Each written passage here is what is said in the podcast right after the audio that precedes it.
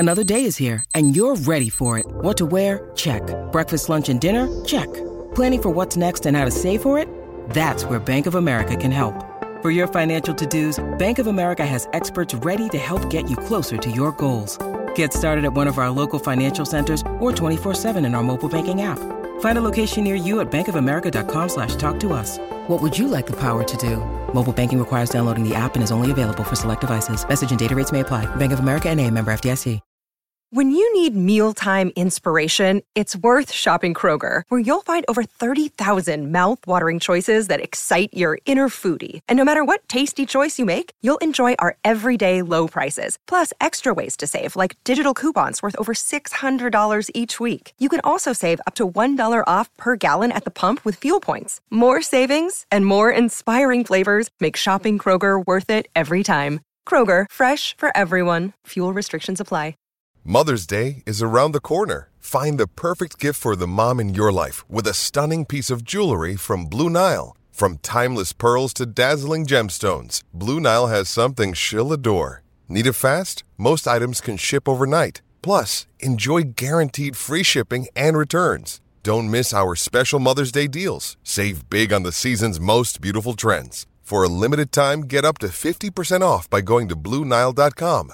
That's BlueNile.com. Mirror man, you twist and turn my mind until I don't know who I am. Mirror man. Good morning and welcome to a new edition of the Arsenal Opinion Podcast. I've been out the game for 4 days. It feels like 4 months, but I'm happy to be joined by a man like Matt Candela, looking extremely 4K, if I may say so. Why, thank you. Yeah, new webcam. We're professionalizing all the time. It's up in the levels every week, like an Arteta training session. Yeah, you remember the old days of the AOP? Wired, so bad. I went back.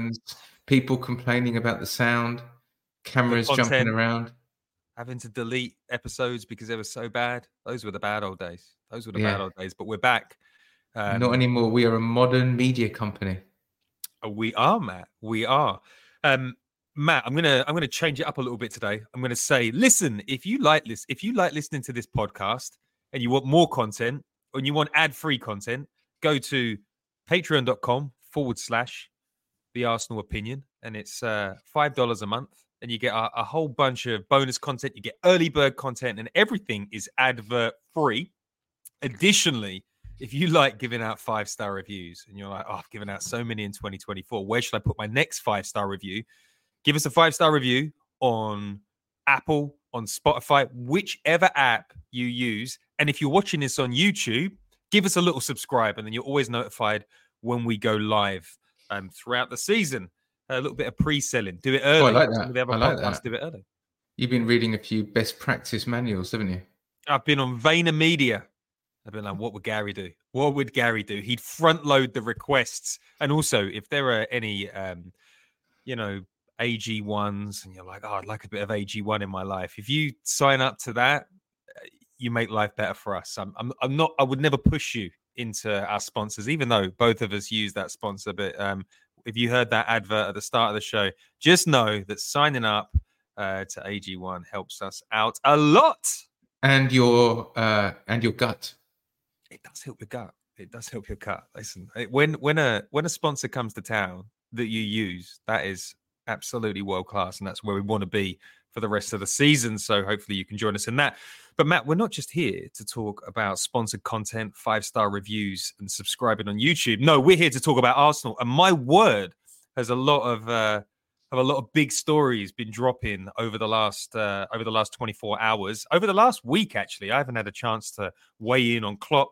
Haven't had a chance to weigh in on Xavi leaving Barcelona, and have not had a chance to talk about the latest news about Mikel Arteta exiting Arsenal, saying his goodbyes, going off to Catalonia to take over third place Barcelona. So much news, managerial merry-go-round right now. You would have expected on January the 28th all the noise to be about potential new player signings.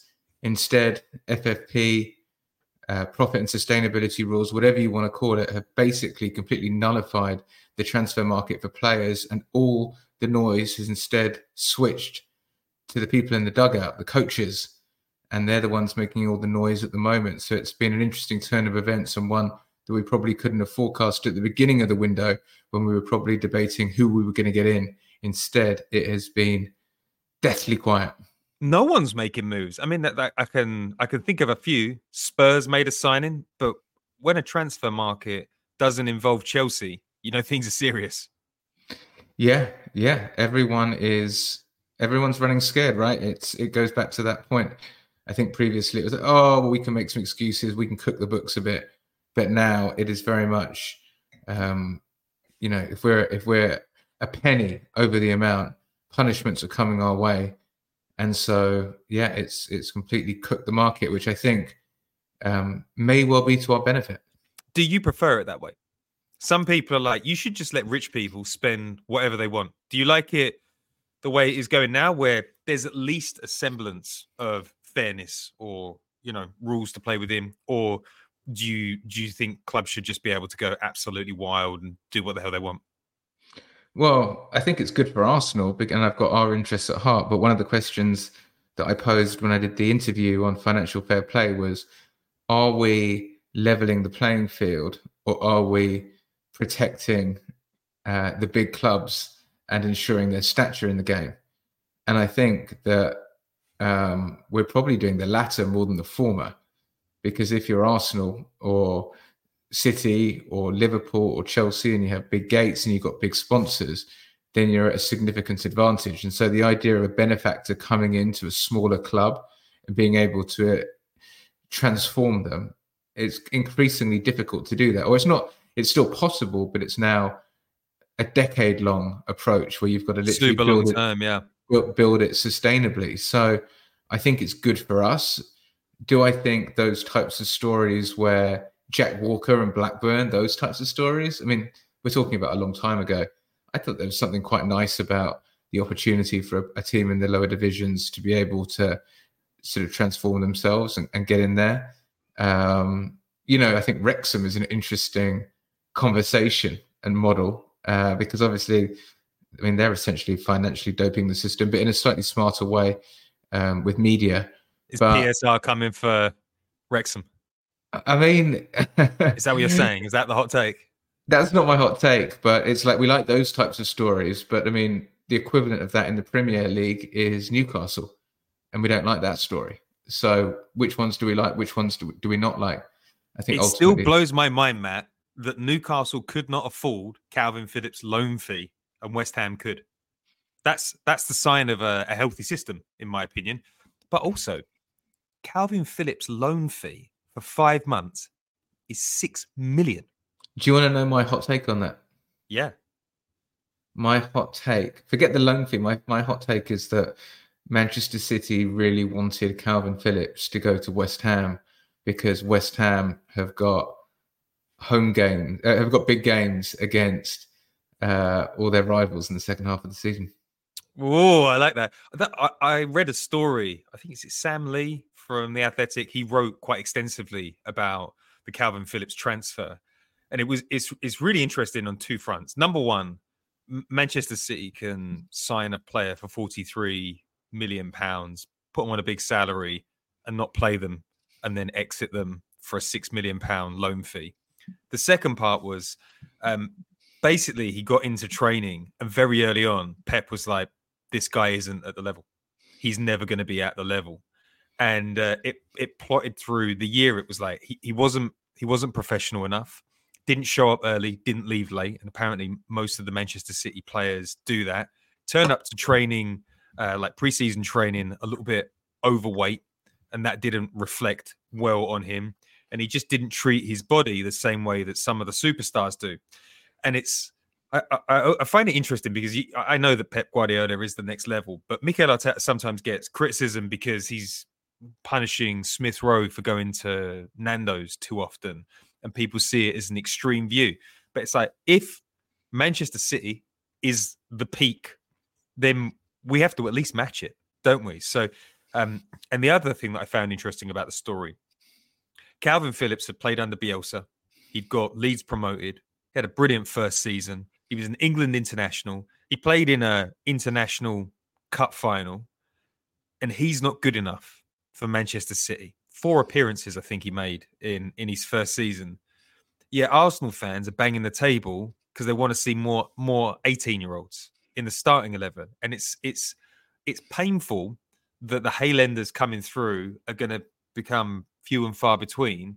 But the reality of the level that we're now playing at is it's just so difficult to break in as a teenager. And I know Manchester City have a bit of a production line of teenagers, but they're going out and they're picking up the best teenagers in the world.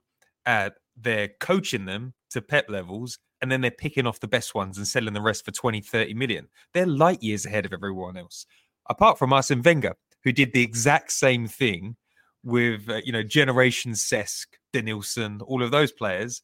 But Arsenal didn't continue over-investing in young players, and now City are running away with it.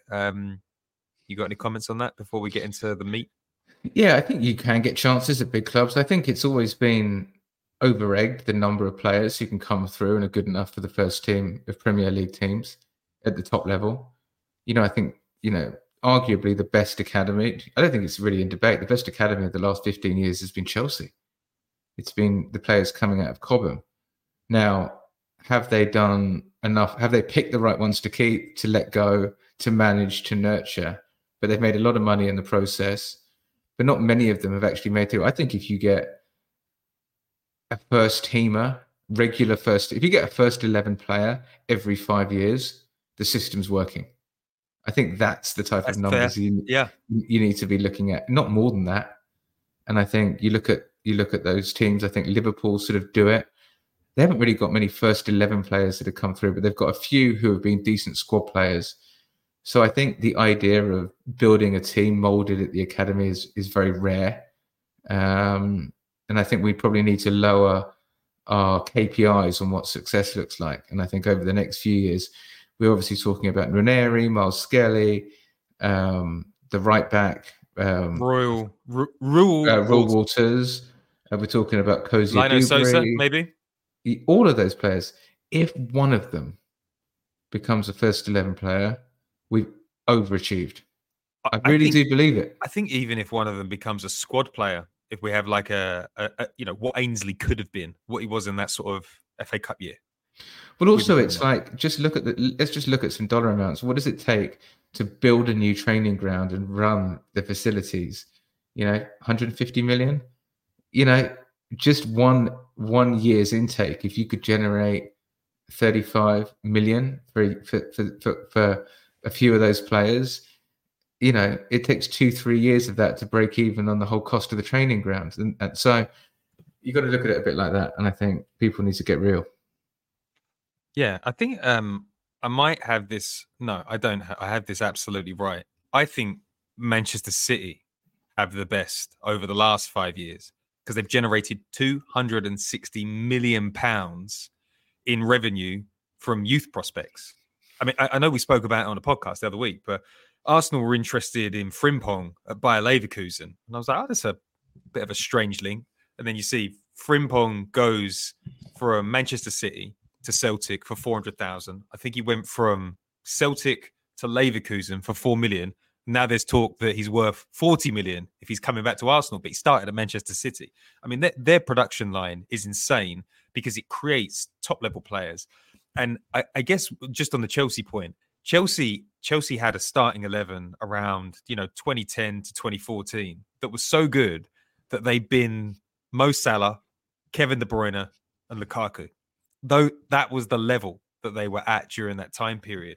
And I'm not saying Arsenal are quite there yet, but we certainly have a starting 11 that is difficult to get into. I feel like Werneri is probably the one superstar in waiting that might not go out on loan. But if Saliba has to go out on 3 loans, it's hard to imagine that Werneri's not going to, see some time at other clubs. All right. Well, I've just found the 50 clubs that have generated the most income from selling their academy graduates. Yep. Top English club. Ever. Chelsea. Number 1, Benfica. Number 2, Real Madrid. Number 3, AS Monaco. Number 4, Ajax. Number 5, Lyon. 6, Leverkusen. 7, Atalanta. 8, Chelsea. And if you think about Chelsea That's incredible. What's the number? So this was up to 2022. But if you think about in the last year, which is even crazier, in the last year, they've sold Mason Mount, Loftus-Cheek, Billy Gilmore, Tammy Abraham. Mason Mount Tomori, looks like a good sale now, doesn't he? Lewis Hall, potentially. He'll add another 28 million next summer. So it's just And Conor Gallagher, they want 80 mil for him. Well, they'll get 40. Which would be silly. Yeah. Right? Yeah. But I mean, I think that's been the most prolific. That's been the best. So, you know, we don't often talk about Chelsea and youth as being the best team with them, but because of some pretty high-profile misses and a lack of trust in the process. But the reality is maybe they were ahead of the time as well, because now we're giving City flowers for just using their academy as a revenue generation machine and just to get one or two players in, and that's the model of success. Well, Chelsea have been the best at that. But Arsene Wenger had the IP. He had the tools. But you know what? You know what he didn't do? He didn't sell well because he had so much belief in those young players that he didn't realise that some of them weren't good enough, and almost had his. You know, I think the Oxlade-Chamberlain was such a key one because we didn't want to sell Oxlade-Chamberlain, but he wanted to go. And then you look back and you go, that was one of the best bits of selling we've ever done. That Oxlade-Chamberlain, Iwobi, I feel like Iwobi only got sold because we needed to buy Aubameyang, I think it was, or it was around that time. But it's like we didn't think that they weren't not good enough. We just sort of our hand was forced, and it turned out to be brilliant business for us in both cases. But even just selling, you know, like Iwobi was a freak. But just selling more players for like 15, 20 million. I feel like Manchester City are doing that on the regular right now. It's quite interesting, though, the economics of football, or just like what the factory is. It's like those clubs, like the Leipzigs, the Dortmunds, they create wealth, you know, they create wealth by coaching people through their system, you know, like Haaland ends up at Salzburg, Szoboszlai also ends up there, and then they sell them for 60, 70, 80 million. And then on the other side of it, they're like house flippers. They're picking off the kids at the top clubs that can't make it for peanuts and 10x in them. It's like the multi, you know, a lot of people talking about sort of the multi-club strategy. The best strategy for the big clubs is I want a club in Germany, I want a club in Spain, I want a club in Italy, and the kids that don't make it can go through there. So we are creating our own wealth. Like they need place, you know, and again, Arsene Wenger ahead of the time. Do you remember Ghent? Yeah. Ghent back in the day. And we had that partnership. What happened to that partnership? What happened to that? Yeah, just... Oh, it was... Aboué was there. Beveren, sorry, yeah. But I think I'll tell you two things that sort of sprung to mind. The first one is Brentford and teams like Brentford and Brighton are going to become the new Leipzig and Dortmund. You know, because they're in the Premier League. You're in the shop window to the biggest league. Every club knows that players who have already got some Premier League experience become more valuable. So they're the best teams to go to if you're a hot prospect because you can get minutes, you can get in the shop window, and the people with the most money and the most appetite are going to are going to see you and going to play you. And I think you're seeing more and more players turning down moves to bigger clubs to get minutes. And I think the prime example when you're smartly advised is like the Kudus, you know, go there, play every week, get in the window. He'll be gone out of West Ham for 70, 80 million in a year or 2 years. It'll be great for West Ham. It'll be great for the player. And it'll be great for whoever buys him because they've had a ton of player experience. But my second point is there's a premium on potential. And the reality is almost something like the reality is once you know a bit more about the player, the price comes down. And I wonder whether the club should be looking at those, should be looking at that trend and going, imagine if we sold Charlie Patino just before trying to see if he's any good and putting him out on loan and playing him at Forest. Do you remember he played that Forest game? It was pretty awful. Yeah. But like he was so hyped. Imagine then at that moment, if you got an inquiry from someone abroad or someone in the Premier League, at that moment, I think you can get 20 million for him. Now you know more. He's developed as a player since then, but you know more about him. And now you don't want to pay 20 million anymore. So, you know, it's interesting to think. Noneri is another example. It's like once you signed him up on a contract, is that an opportunity to make 25 million on potential somewhere? You know, you've got to look at it slightly differently. It's also an interesting point about some of the sort of mid-tier clubs in the Premier League becoming developmental hotbeds, and maybe why Crystal Palace have got Graham Potter in the stands. If Graham Potter gets it right and recreates a Brighton-like system at Palace, they're bringing in they're very good at talent spotting. But if you put the Graham Potter IP into the brains of those players, they become more valuable, because then they can slot into Arsenal. They can slot into Manchester City. Steve Parish is probably looking at Graham Potter and going, two of the clubs that spend the most in the league, Arsenal, Manchester City, I would love to be their supply line moving forward. And you've got David Moyes has got Paqueta, you know, getting £90 million bids in. Like David Moyes is doing a really good job of those players. But I wonder whether the next move for West Ham is, again, is there a developmental coach? Can I find the next De Zerbi? Can we create a style of football that matches the top clubs in the world? So we know if we bring in someone for 20, we can sell them for 60. Hey, it's Kaylee Cuoco for Priceline. Ready to go to your happy place for a happy price? Well, why didn't you say so? Just download the Priceline app right now and save up to 60% on hotels. So whether it's Cousin Kevin's Kazoo Concert in Kansas City, go Kevin, or Becky's Bachelorette Bash in Bermuda, you never have to miss a trip ever again. So download the Priceline app today. Your savings are waiting. Go to your happy place for a happy price. Go to your happy price, Priceline.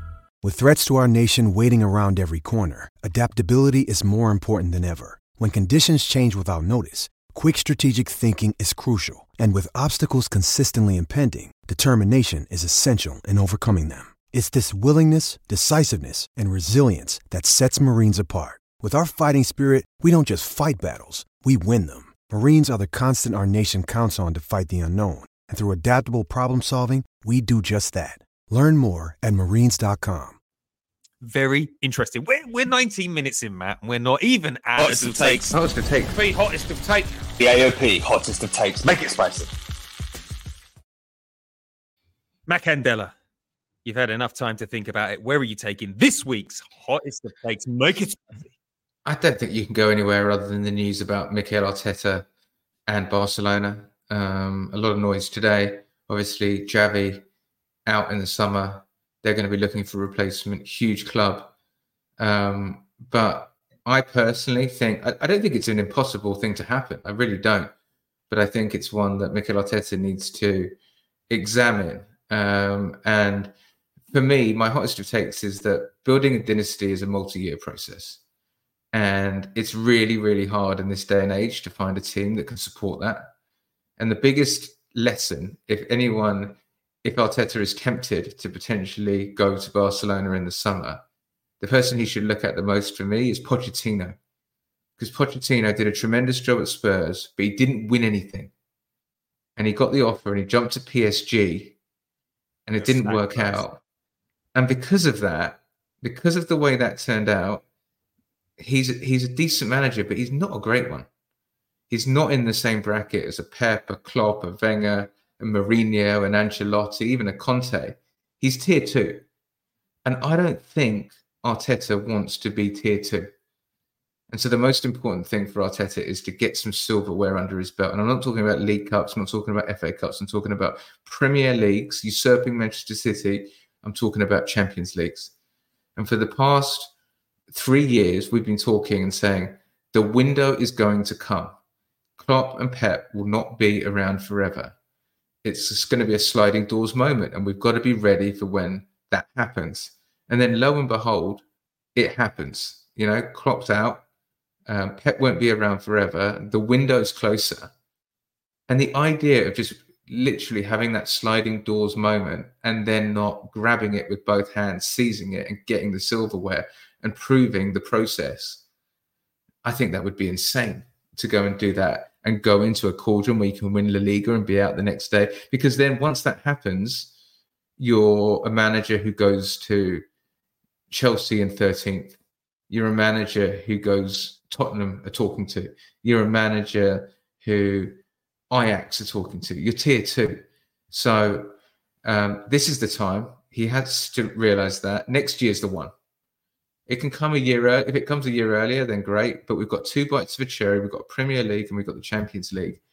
And with a young, exciting team, he'd be absolutely mad to go. And it's really, really, my hottest of takes is it's time for Mikel Arteta to make it happen at Arsenal.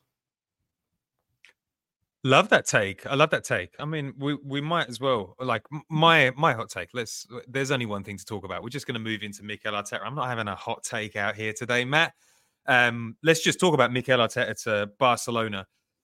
I said when Mikel Arteta joined, that at some point, Barcelona, PSG and Manchester City will be in for Mikel Arteta 4 years ago.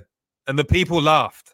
Well, immediately, a day after the announcement of Xavi leaving Barcelona, he's being linked. The Spanish papers going all in, even going as far to say that he's told his staff he's saying his goodbyes already. I mean, it is absolutely insane. The thing that I'm enjoying the most about it, Matt, is you remember back when they were bullying Arsenal for our players. Cesc Fabregas, Barcelona DNA. They took Overmars off us. They took Emmanuel Petit. I was gutted. They took Alex Gleb. They even took Alex Song off us, which I wasn't too sad about. But the thing with the link is there's no power. Barcelona don't have the same power that they used to.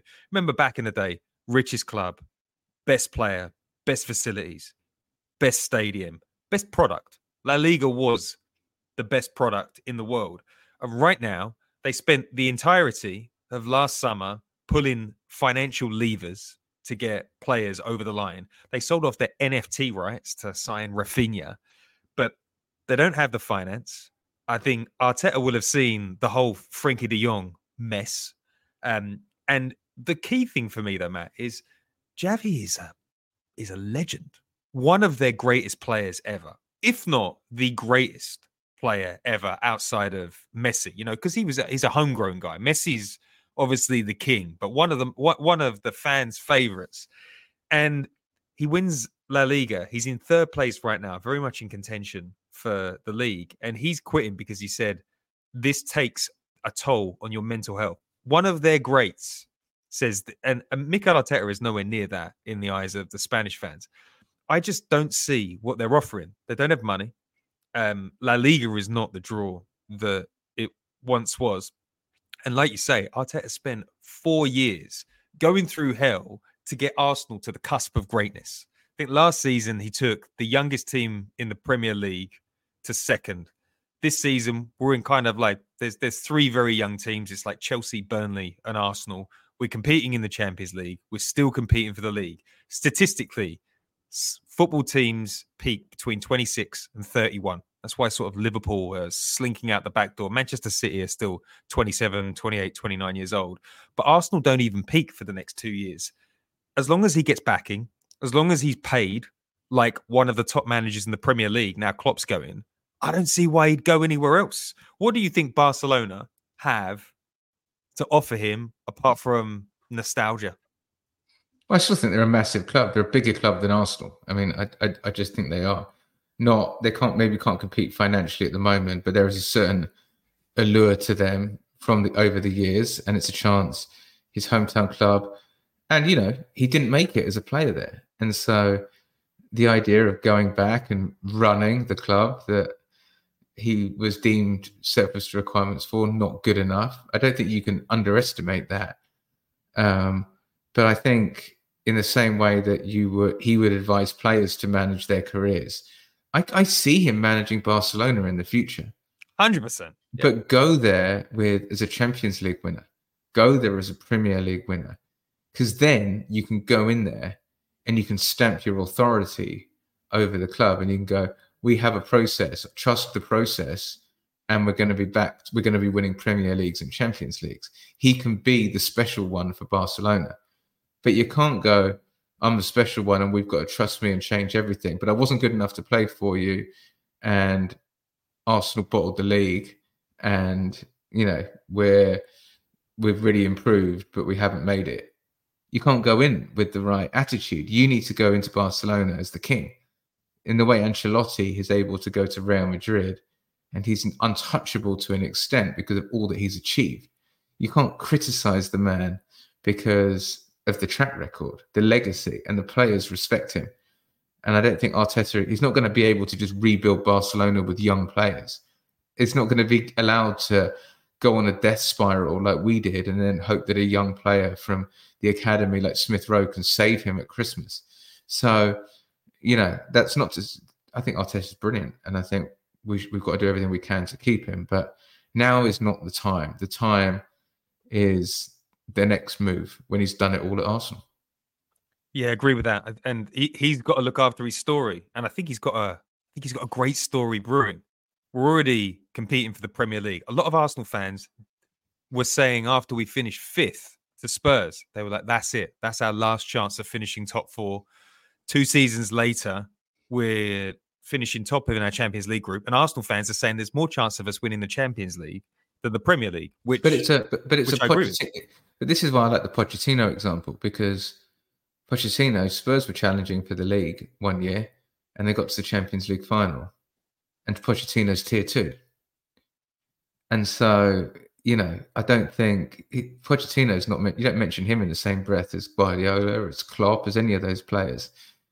And so Mikel Arteta is still a level below them all until he gets his hand on the silverware and gets it over the line.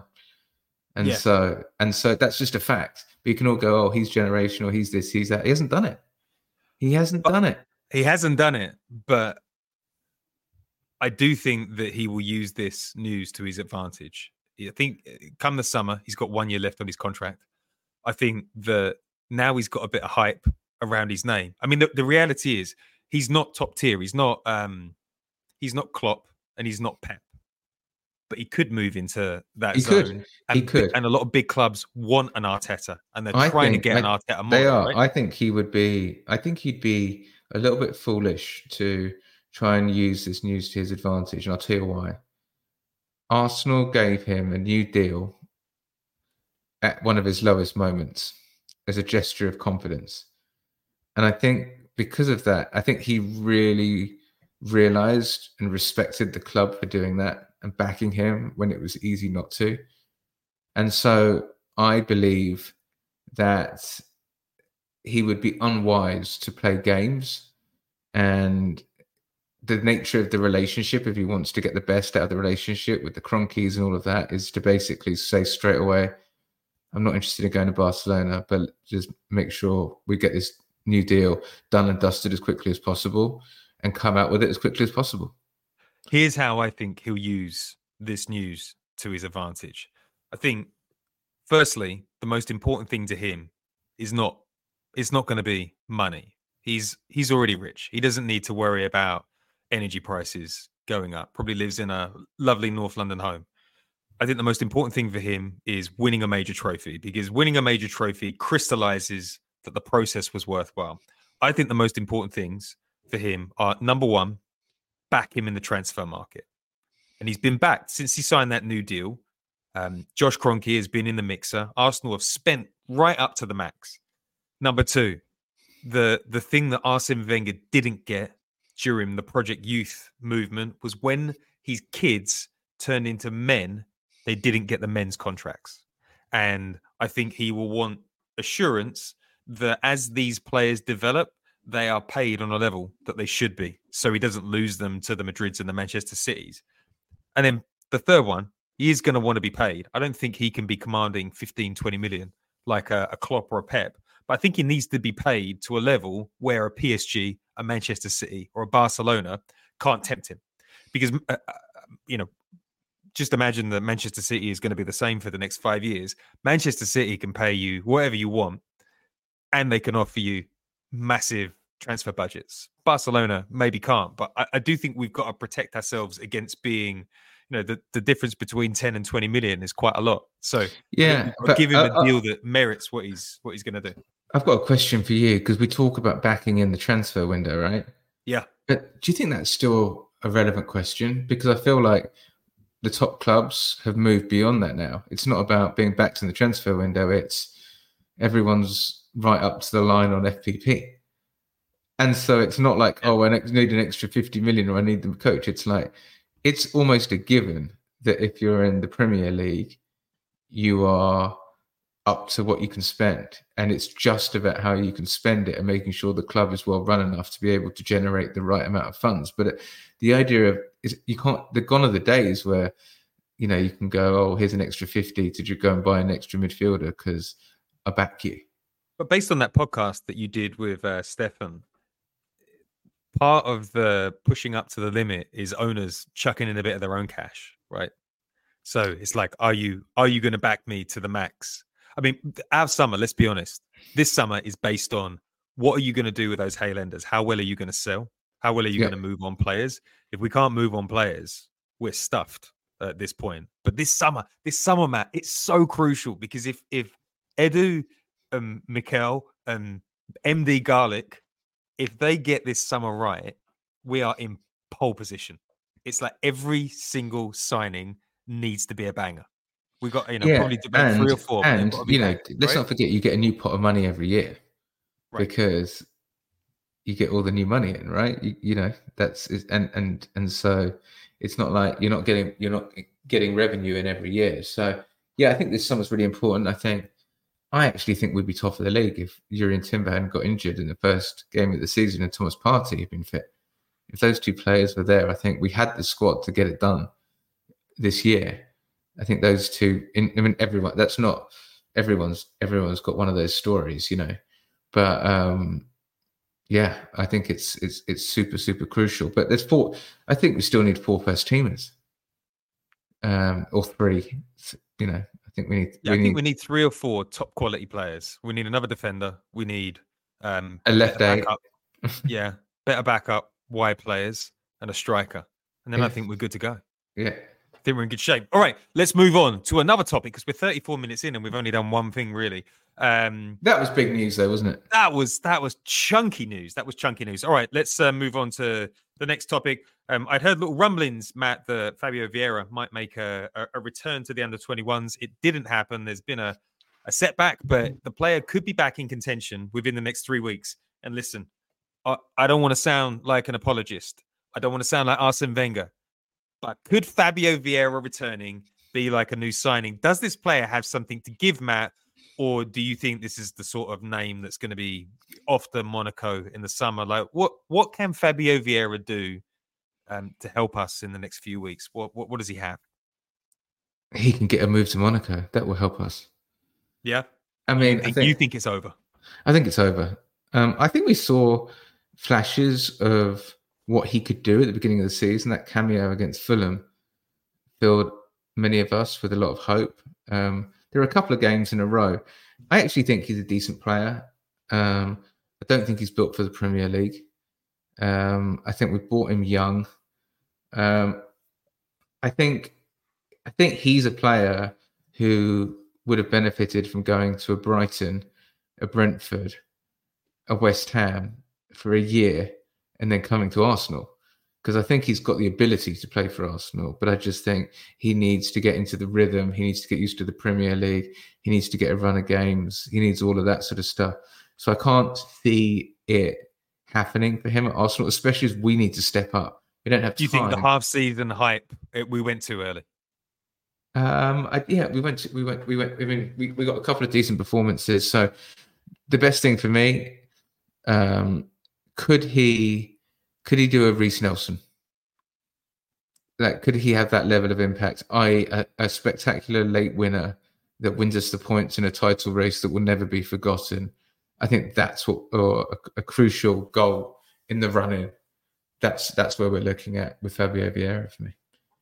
Poor Fabio. Yeah, I'm struggling to see what he offers us. I mean, he was brought in, and the main appeal was this guy is just pure final ball output, whether it's a goal or an assist. I mean, his reel was incredible. I think he was up there with Messi in his sort of final season with Porto for that half-season run. It was an exceptional run.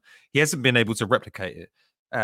And I don't know who he's better than at the moment. But what will be interesting, Matt, is if he comes back in the next 3 weeks and relegates Smith Rowe, it's game over for poor Smith Rowe, because he'll be the favoured one, right? He will be. I think Smith Rowe needs to keep... that's a sad thought, because let's be honest, if we had £5 bet, and we had to bet on whether Smith Rowe or Vieira is going to get minutes. You put the money, all going on Vieira. It's all going on Vieira. So yeah. Vieira was a Arteta signing. That was his one. That's why he put so much faith in him. So it's going to be interesting to see what they've got. He ended up. He's ended up being a bit more Denilson than David Silva. Yeah, he doesn't look like he's got the attention span for it. You know, he never quite seems in the right place, not following instructions. I think he's got the. I think he's got the touch. I think he's got the passing. I think he's got the ability. I think he's committed. I think it's the wrong time. I just think he's a player who needs minutes. I think he, like, you know, if he'd come into the team the same time as Martinelli and Saka, as a talented player who can pass the ball and is allowed to just sort of grow with the team for a year or two and make some mistakes and have some moments, I think he would be one of our best players. I think he has the potential to go and do it. But I just think it's so, you've got to be so good to come in with 20 minutes and make it happen. And I think he showed that, even he showed he can do that occasionally. But he's a player that Brighton should have signed. If Brighton had signed him, there'd be comps all over the place about this unbelievable talent. He did have a good start, you know, that penalty he scored in the Community Shield. Scored some nice goals as well. I'm trying to get myself a little bit more excited. Maybe he can. Come on. Like a new signing, say it. But we need him to be a Chris Ray. We need him to be a Jules Grimondi. We need him to be a Luis Boamorte. You know, we need him to be one of those players who can come in and score a crucial goal in the run-in, because we're going to need those. Agreed. We've got to be faultless, and we need stuff to happen. Let's move on to a story with a little bit more positivity, Matt. Thomas Partey is all over Arsenal Twitter at the moment. Gonna go out. Thomas Partey appears. He looks fit. He looks ready. Everybody's hyped about him. He could be in the squad, pending no Thomas Partey natural disasters. Matt, Thomas Partey, that is like a new signing. Let's talk about him. What can he add in the near term? Are we putting too much on him contributing to that Liverpool game? Or do you think, listen, this guy's been out, he's hungry, he's got to get that Saudi money in the summer? They didn't want to offer him what he wanted earlier on in the season. Do you think this is going to be a miracle run? Did you hear my podcast with Jacob? This was my hottest of takes, all about Thomas Partey. I think that Partey, Ødegaard and Rice wins the Champions League. Oh, I like that. I think that's good. Thomas Partey, this time last year, we were beating Manchester United. Then we'd beaten Spurs away, and everyone was saying Thomas Partey is better than Rodri and is the best midfielder in the Premier League. Just a year ago, just 12 months ago. We've missed him half the season. The difference is going to be insane when we are able to add him, if he can stay fit for the season. All the predictors, you look to the past, he plays 20 games a season. He's only got to play 20 games. 15 even will take, you know? Wrap him up in cotton wool, get him ready for the games. He's also going to make everyone else better because they can get a rest. So it's just unbelievable news. Hopefully he can play. I would start him against the Forest because I'm just like, we just get him off on 60. But like, give him good against Forest last time because we played him right back. Give him a game because so he's ready to start against Liverpool because we need him against Liverpool. I think Arteta said at the start of the season that unpredictability was one of the key things that he was looking for from his team. And he hasn't really been able to unleash it because Partey has been injured and Timber's been injured. But having a player of that level in our midfield, it allows Declan to go forward. It allows an unbelievably powerful double pivot. We can play him at right back if we're really feeling that frisky. I don't want to see him playing in positions where he has to sprint like that. But what a lift he's going to be for the team. I just hope. I feel like he deserves, as a player, he just deserves a good run.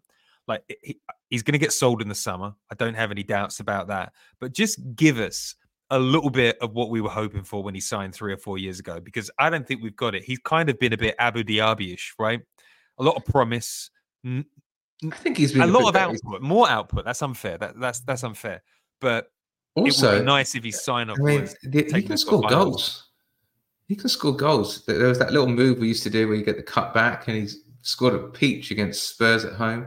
hit the bar against Spurs away, I think. It's just, you know, he's just going to bring a lot. So keep him fit. Liverpool game is a big test. We have Thomas Partey for games like Liverpool. Go and dominate. Go and do your little thing. Go and do that little body movement. Take someone out of the game. Turn the opposition attacking into turn the game into transition. I'm super excited about having him back. He's probably I'd say everything rests on him. Without him, I don't think we get it done. Anything. But think about this, Matt. Within 6 weeks, pending no disasters, Tomiyasu will come back at latest for the Burnley game, which is around, I don't know, the 17th of February. Timber will hopefully return within the first 2 weeks of April after the international break. Fabio Vieira will be back within 3 weeks, and we'll have Thomas Partey in the team. That really does give us a lot of options that we haven't had all season. Like, we could be coming into peak optionality heading into the most serious part of the season. We don't have any cup games to worry about. I mean, I'm watching Chelsea, Aston Villa drawing and having to go into another leggy game. I'm watching Manchester City play Spurs, and it's another sort of end-to-end leggy game. We don't have any of that to worry about. So our squad is getting fuller. We've got more option to rotate, and these are good players coming back into the mix. Like, this feels like a big positive for our run. I mean, if we can't make it, I mean, the title race, what's going on? Liverpool have been playing every 3 days for a month. Yeah, and they've won. It has to have an impact, right? They've won every one of them. So they're building confidence and they're on a roll. But I think the moment they lose... Building confidence or sustaining fumes? Yeah, good question. I think it's they're building confidence, but I think the moment they lose, all those games will catch up with them. And I think the day that they've got to lose is next weekend against us.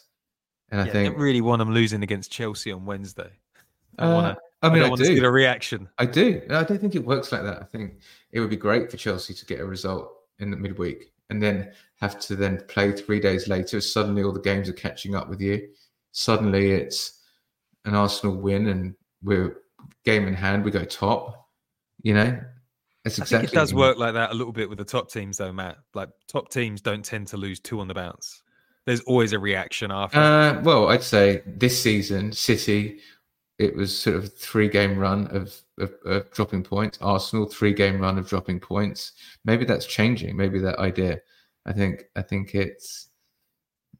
confidence is so crucial in the way that these teams play that the moment it just takes a little dampener and you lose 1% or two. So I don't think they're going to lose to Chelsea, by the way. Team Mudrick against Chelsea. I mean, a point, a 2-all, a wild 2-all. I can see that. I just want a leggy game, Matt. I just want a leggy game.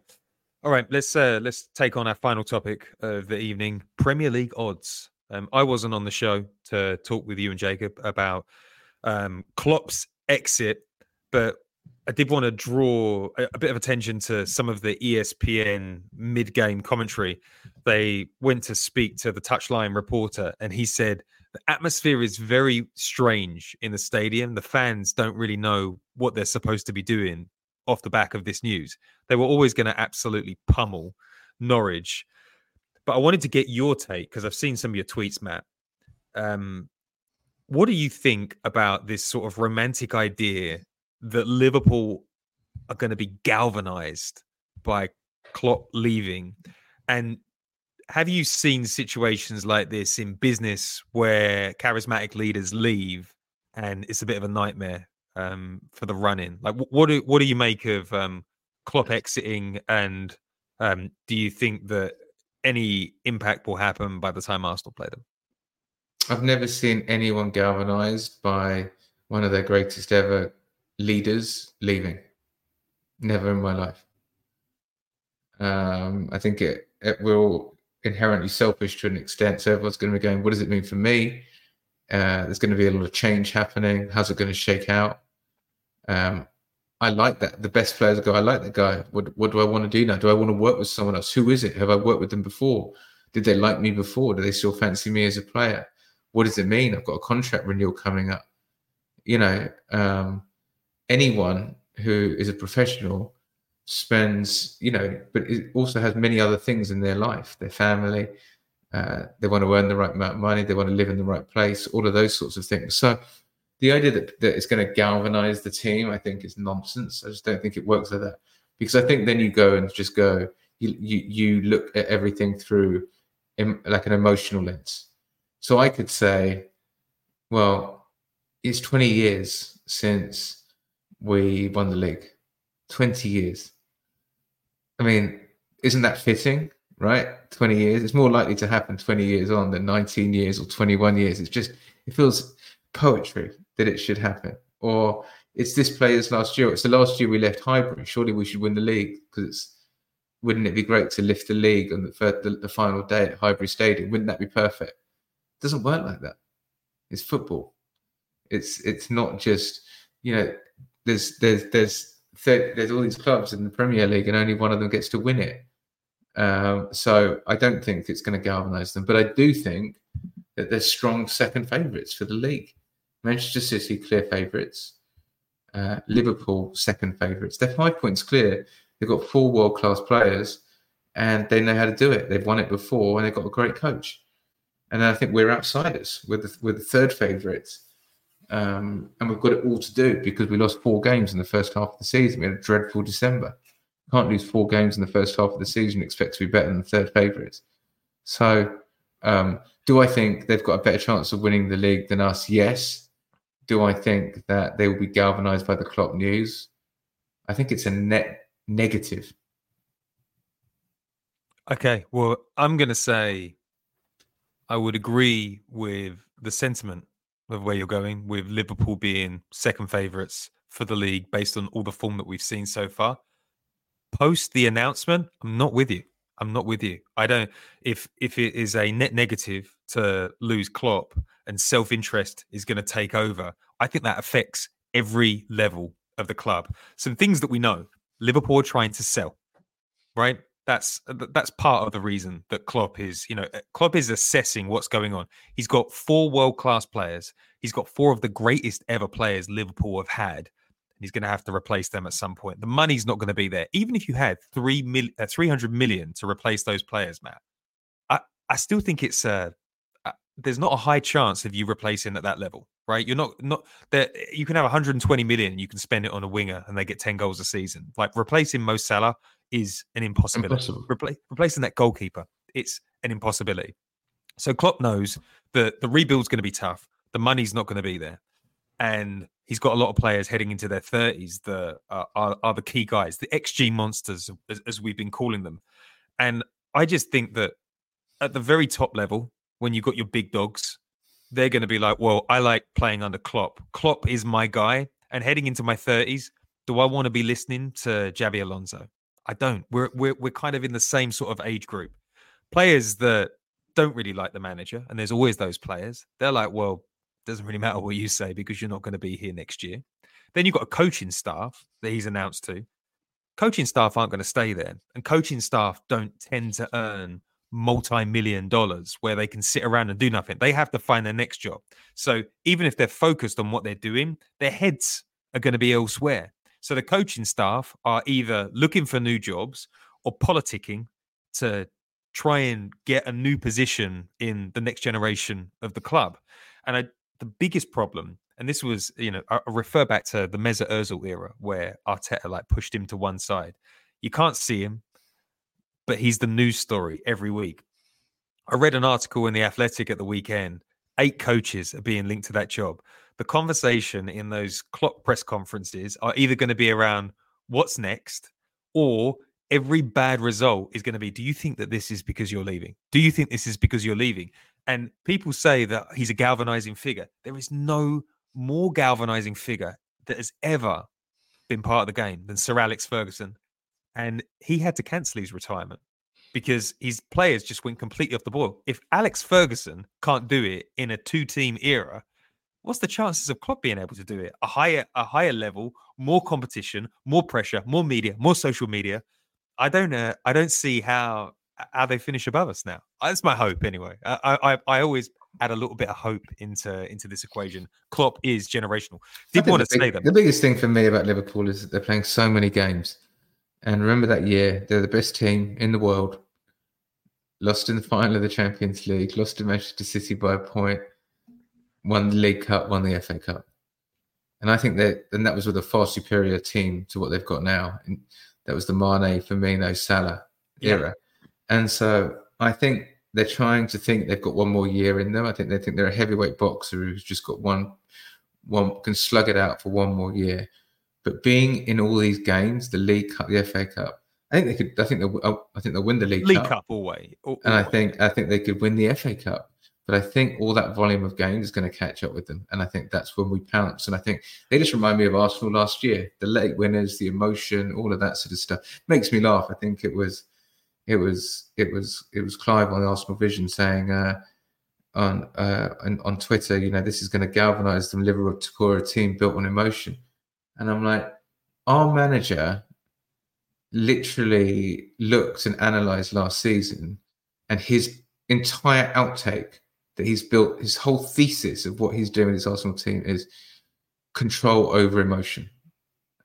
And I think that's a really telling point. And I think we can't look elsewhere. And I think it just shows how you judge yourself versus others and go, I think their emotion's going to get them over the line. I think it's identical to us.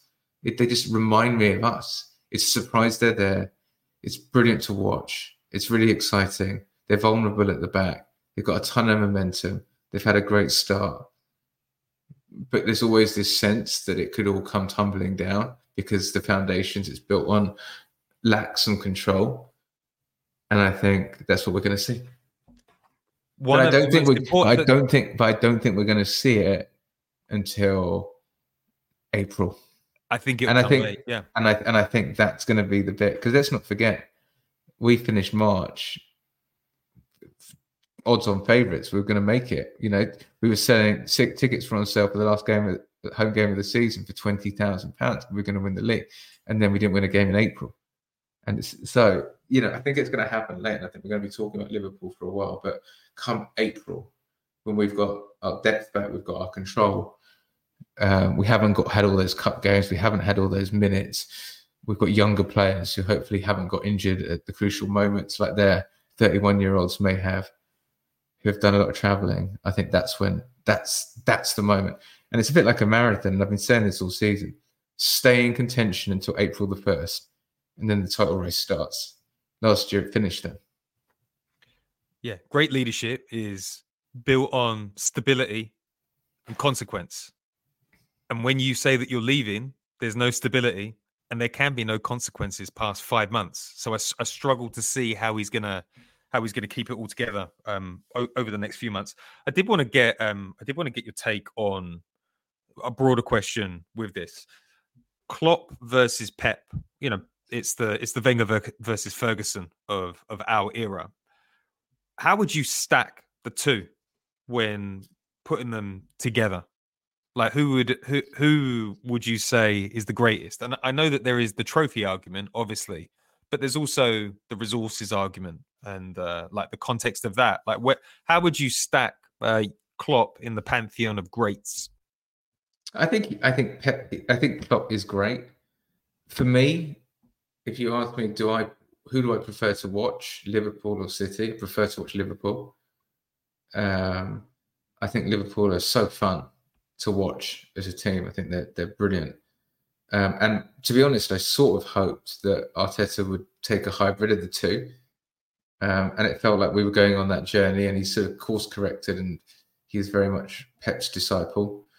But even though Klopp, I prefer his personality. I like his leadership style. There's so much to admire. He's done an incredible job. He obviously did the rebuild. I still think Pep's a better manager. I think Pep is more visionary. I think Klopp is almost like one of those bands that you fall in love with. Klopp is a bit like a sort of a Block Party or an Arctic Monkeys, in that they're just brilliant, but they've got that sort of rawness. And are they completely timeless? Did they change the game? They didn't really change the game. They were just great. Whereas I think Pep is one of those one of those bands that created a completely new sound, that invented a completely new genre.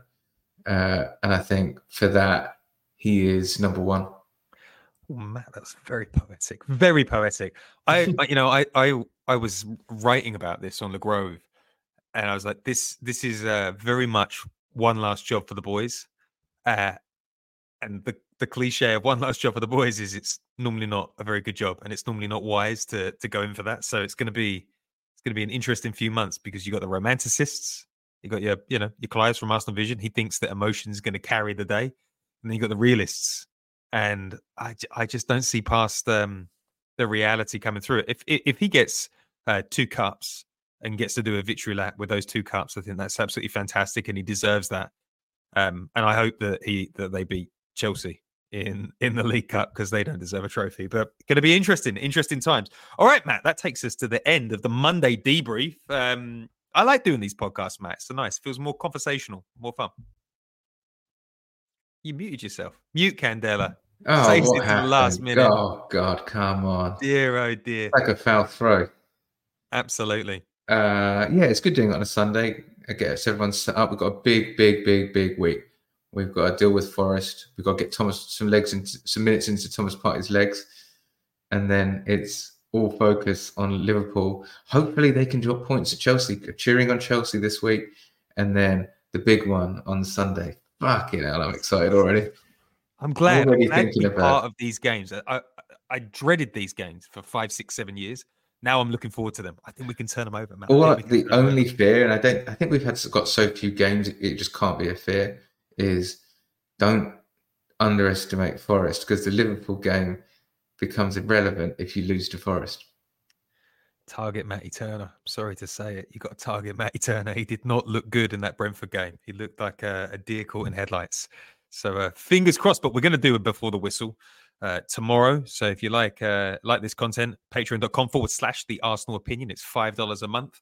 And remember, leave us a little 5-star review and sign up to every single one of our sponsors, because you know that helps us fund this podcast on the day-to-day. All right, Matt, unless you've got anything else to add. It's all good. We'll see everyone tomorrow, all the patrons anyway. So if haven't signed up, sign up. Get on it. Excuses. We'll be live Patreon. No excuses. Sign up and we'll be live after the game, taking all of your questions during the game. It's going to be super fun. So on that note, I'm going to say ciao for now. Ciao for now. Ciao for now.